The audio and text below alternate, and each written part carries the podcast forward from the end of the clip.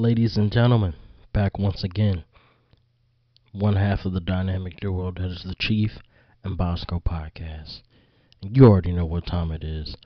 Back to you, back again with another review. Let's get into it. So this one, we're back with our usual, well, one of our usuals, shall I say. I'm here to recap episode 6 of Invincible. Now it's time, let's get into it. First and foremost, like we always say here, spoiler alert, spoiler alert, spoiler alert. We'll go ahead and break down this episode, go over a few key points of this episode, things I saw in here, kind of, depict everything what we got going on, try to keep this sweet and short, and then kind of go into what we're probably expecting to the next episode. Excuses. So, without further ado, Episode 6 starts off, pretty much tails in, like we said, from Episode 5. The big fight, that went down with Machine Head. So this one, everybody, Episode 6, being rushed to the hospital, the top secret hospital that they have. Mark's pretty much on the operating table. Black Samson, Monster Girl, the whole crew tied into there. That's pretty much where we're starting out here. Just going into that, as well as, the discovery Deb made, pretty much, finding out the costume and whatnot of Nolan, trying to tie into the pieces there. And then, so it's kind of, to start the episode, kind of a mix. So we got those two concepts, and then we also have a concept which will pretty much be the overall of the story for this particular episode, where we come to the campus of looks to be a university. Drunk kid comes out of the bushes, basically, trying to entice, some girls, basically, bring them back to the dorm room. You know how that goes in college.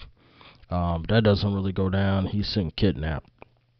So, it's a quick minute or so, but that scene kind of plays into, like I said, the overall theme of this episode. So, let's move past it into the beginning stages. Like I said, they were on the operating table, Mark and the whole team. But given his abilities as a Viltrumite, he eventually, he gradually gets better. They kind of like skip through it a little bit, From that point on, him being saved, he wakes up. Same thing as Nolan did in earlier episodes, and gradually as they go, wakes up, restarts. Try to regain some of his strength. And at this point, also kind of ties in, he kind of wakes up, seeing, the error of what his judgment calls, and he kind of wants to take this as an opportunity to really see, like, what's my life going to be? Is it just me? Is Invincible? But does Mark have a life? What does he want to do? So, he's kind of, like, reevaluating everything in a sense, his relationships, what he wants to do. And it kind of ties into him regrouping back with his best friend William, which, throughout this, tying up to this point, he's kind of neglected in a sense after becoming Invincible. But ties into that, they say, you know what, let's take a college visit, see how everything is at school. Maybe this is something for my future. And at the same time, he says, you know what, why not? Let's go ahead and invite Amber on a trip. This could be a time for her to see about her future, as well as, if we, Mark and Amber are going to have a future. So, at this point, they're both planning the trip. Everything's cool. Hop in for the road trip, all in the car and everything. And coincidentally with that, it shows, like, other guys. Samson, he's able to, for some reason, something clicks off of the suit, I believe. And he's able to revive himself, as well as Monster Girl. She's pretty much doing bad, but Robot stops in there to pretty much, take over the whole procedures, try to nurse her back to health. So he's with her along the way. And side note to this, I feel like that's something that's going to tie in to the series as we progress. I feel like a relationship of some sort is going to develop between Robot and Monster Girl. Just seeing how he, he was really open to her story, hearing her out, and it really shows, like, he has some kind of, like, affection or feelings for her. So I think that'll eventually become a part of the storyline. I think their relationship will develop, but we'll see. But, you know, moving forward from there, like I said, we got Mark, William, Amber. They go on a college trip, and they really kind of tie in once they get there to school. There's this guy, Rick, that's pretty much like, I guess, like their guide throughout the way. Good friends with William. You can kind of already see, like, him and William have a thing pretty much. So they kind of tie that into this whole lot. And, you know, them two, William, he's taking this opportunity really to try to get closer to Rick.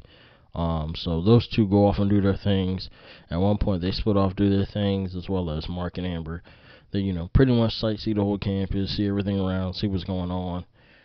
And, you know, everybody's enjoying themselves. It's a good time, bonding moment pretty much for everybody, you know, at this point. But then this monster comes out of nowhere, starts attacking. He's strong, and let's remember at this point, like, Mark's still kind of regaining his strength. So he's not really back to full 100%. And, you know, he attacks this monster, attacks the campus and everything, and, you know, people are freaking out, and it's interesting at this point, you know, he does this thing where Mark dashes away, puts on his Invincible hat, comes back, you know, he starts clashing with the monster and whatnot, and at this point, William kind of discovers, like, you know, Mark is invincible, but don't say anything. And, you know, after a few tussles and everything like that, freak accident, like, because, Mark happens to rip off the helmet, and it's kind of shown that this monster that's attacking happens to actually be the kid from the beginning snippet that got abducted. So we notice at this point that ends up happening, and, you know, once he rips off the helmet, he realizes, you know, what am I? And it's kind of like a flash, like I don't like myself, kind of like a suicide type thing.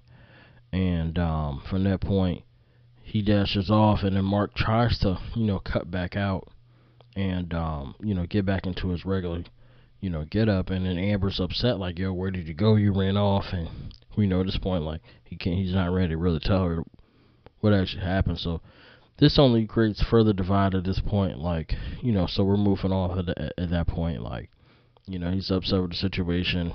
And it was shown, like, you know, they were having a good time and whatnot, and, you know, they break off from there. But it's also funny because also at this time, like, one of the parts throughout the show, you know, throughout their college visit, they were sitting in the classroom with Rick. It's an interesting kind of way that they've, like, done, like, a campus visit. I don't think even when I was in school we had campus visits like that. Like, you go around the whole campus and whatnot, and you sit in on the classrooms and everything like that. I don't think we did all that, but nonetheless, there was one where, you know, they, William, Amber, Mark, they're joining the class session with Rick. Professor's giving a lecture, and this guy named, by the way, D.A. Sinclair, one of those kind of, you know, I think I know it all, I'm smarter than everybody else, why am I here type guys. So, you know, he does this whole babble pretty much, you know, tries to, you know, shun everybody for being stupid or whatever the case, and he's kicked out. And mind you, this guy plays a pivotal role in this particular episode. So, fast track from there. Like I said, we're still dealing with the situation with the gang.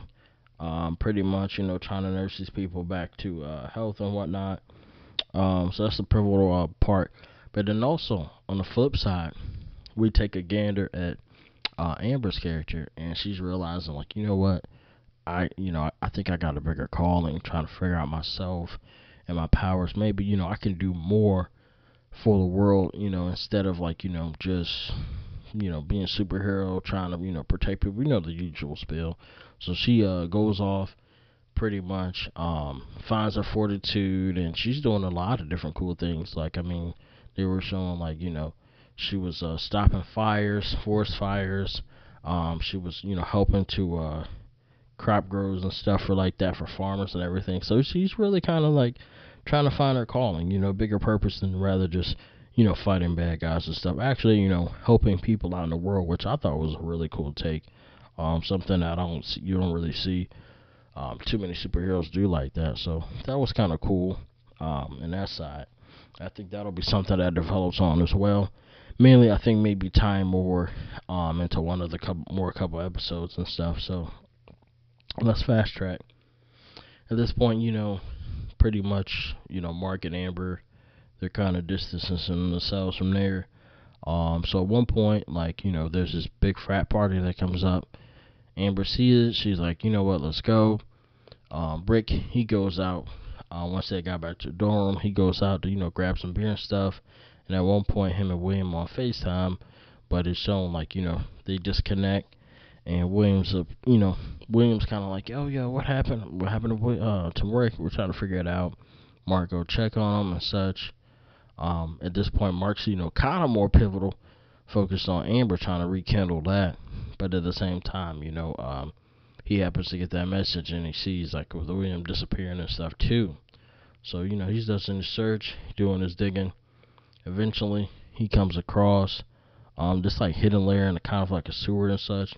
And it's kind of pretty much shown that, like, D.A. Sinclair, you know, the smart guy from, you know, a little while back, he's actually, you know, been taking guys and stuff, taking different people and kind of just, you know, turning them into machines for the most part. And he happens to get Rick, turns him into a machine and such. And with the small help of with William, Mark is able to pretty much defuse the whole situation and such.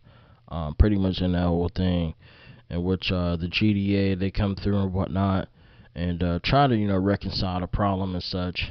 And I think for the most part, I mean, this is pretty much the story for this episode. I mean, it wasn't really too much packed into this one. It was kind of like one of the more plain episodes, really, kind of just to, I guess, dive more on the personal side of characters.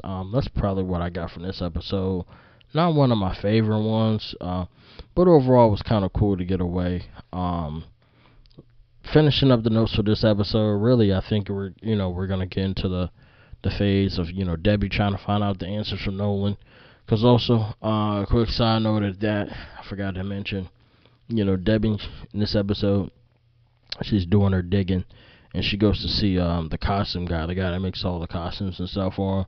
He pretty much does a scan and stuff, kind of confirming what she thought and whatnot. And Nolan happens to see this, but he does this thing, you know, grabs some beers, wants to drink with the guy and whatnot. Pretty much got a feel for him and see what he knows and whatnot. And it's kind of inferred, like, going on into the next episode, I think we're kind of going to dive a little bit deeper in that. And Debbie's going to be faced with the task of, like, confronting Nolan about that and, you know, trying to figure out this whole situation. So I think that's going to be that segment right there, that's going to be a key part, because, you know, her trying to figure out, you know, what's going on with the clothes, trying to put the pieces together, and whatnot like that. Nolan, he's trying to cover his ass.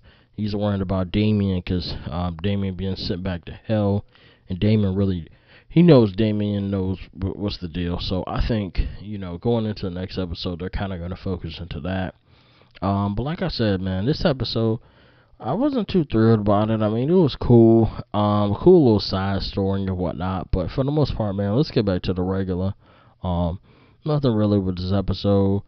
But, you know, I had to do a recap like I do every week. So, you know, this has been a recap for episode 6. We'll follow back, you know, end of the week, how they usually do. Follow back on Invincible. And as I always say, check it out. Streaming now on Amazon Prime. Good show overall. But, you know how this goes. You know, that's been all for this segment, man. We're going to be back, you know. Got some more reviews and stuff coming in, so stay tuned. Until then, man, I'm out. It's another one. Like I said, Chief, half of the dynamic duo that is the Chief and Bosco and Censor podcast. Till the next time.